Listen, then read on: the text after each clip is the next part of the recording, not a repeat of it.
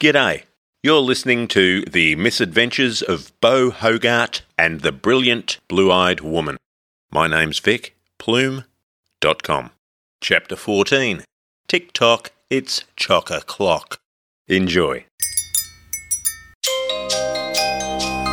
Slumped in his office chair, his elbows on his desk, his head in his hands, Lou Stains was dealing with a weighty dilemma, and it wasn't the fact he weighed 350 pounds. The situation was already serious regarding his daughter's kidnapping, but if he didn't get hold of a billion dollars soon, things were going to get more serious than a politician facing a pay cut.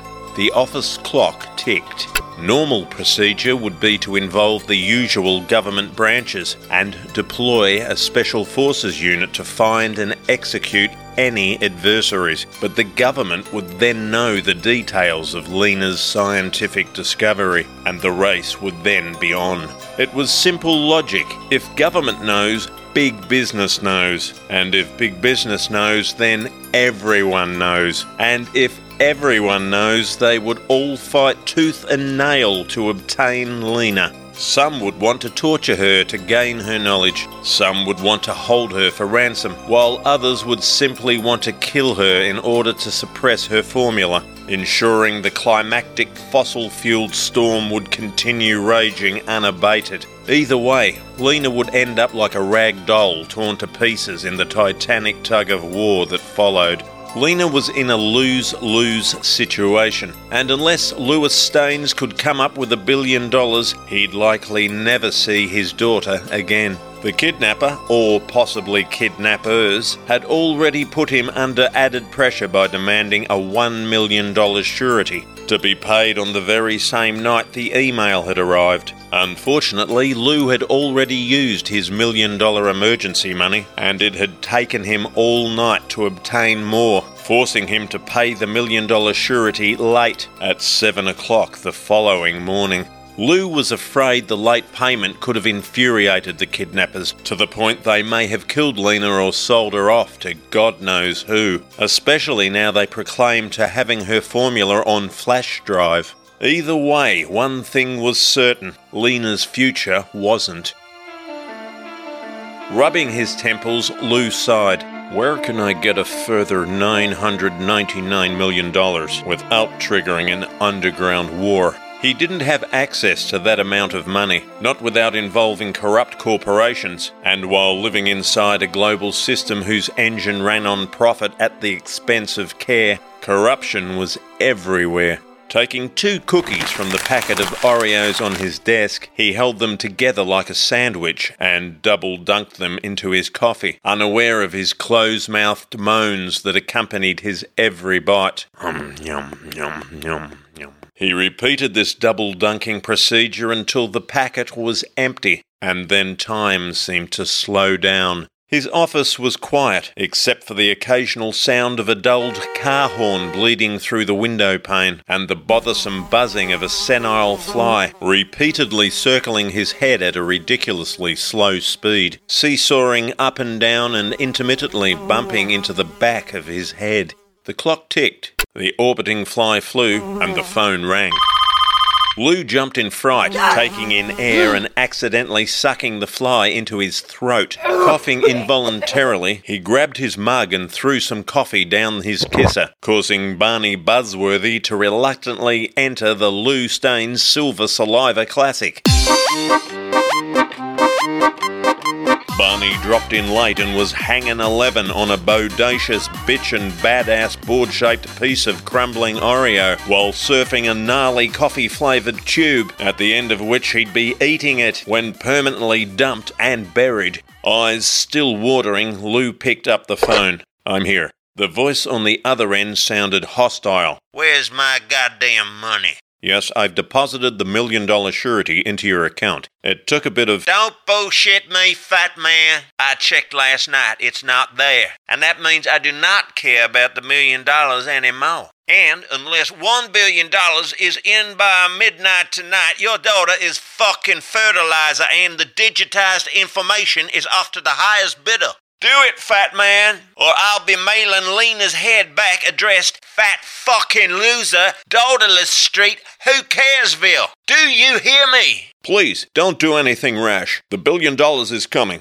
I've already deposited your million dollar surety. I had to gather it from friends overnight because I recently spent my emergency savings. It took all night to get it, but the million dollar surety is in your account right now, and the other $999 million is being organized by four private investors as we speak. I told you don't talk shit, you fat fuck, or No, please! The $1 million went in at 7 o'clock this very morning. It's all yours. I've been working on it all night. I put it in your account to show you I'm serious about the billion dollars. If I find you're shitting me, Porky, your doggy daughter's up for grabs. Please, sir, it is in your account. The rest of the billion dollars is being organized by four investors as we speak. They've initiated the procedures necessary to access the money from their own offshore accounts. The offshore banking process isn't as fast as we'd like, but a billion dollars will be deposited into your account in seven days. You fucking what?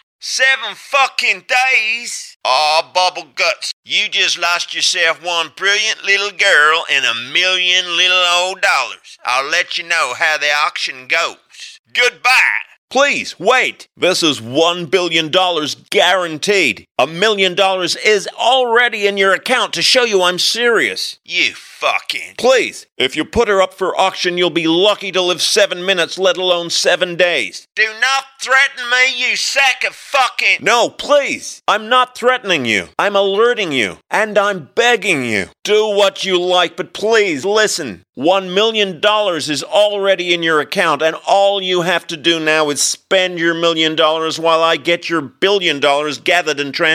If I personally had a billion dollars in savings, you'd have it right now. I've given you everything I could get hold of in cash. The other investors said they'll deposit the billion dollars with pleasure. They realize how much they'll get back from this investment. It's a billion dollars, and it's all yours in one short week. I'm Lena's father, so you can trust me without having to deal with every dodgy kidnapper and assassin on the planet like you would if you auction her off. It's the easiest billion dollars you'll ever earn, and it's the safest way. Seven fucking days, you fucking fuck this fuck. The flash drive's off to the highest bidder, and the bitch is as good as dead, you fucking fat fool. The phone disengaged, and the office became suddenly silent. Lou sat motionless, numb and dazed for an unknown amount of time. The sound of a fly being digested on a mound of crushed cookies warbled inside his stomach, and his head fell once again into his hands. The clock ticked. It was a complete mess, but at least he had his jelly donut. After taking a sip of coffee, he stuffed the entire dough ball into his cake hole, just in time for the phone to ring. Jumping in fright, he spat the ball at the wall. I'm still here, uh, I checked. The kidnapper said, slightly subdued. The million dollars is in there, but this is your final warning, fat ass. You've got six days to deposit the billion dollars, and if you don't, the brainy bitches. The phone went dead. Where would Lou get $999 million in six days without having to tell others? This was an extremely serious and desperate dilemma, and he knew of only one person who could help him in the short term Miss Yu. Lou pressed the red button on his desk phone. Miss Yu. Yes, Mr. Stains. priority situation. Send out for a packet of Oreos and a jelly donut. I'll get on it immediately. His efficient assistant said. Actually, make that six jelly donuts and five packets of Oreos. This is serious. Unwanted quiet filled the office. Even the sound of the digesting fly sank into silence, and the clock tocked.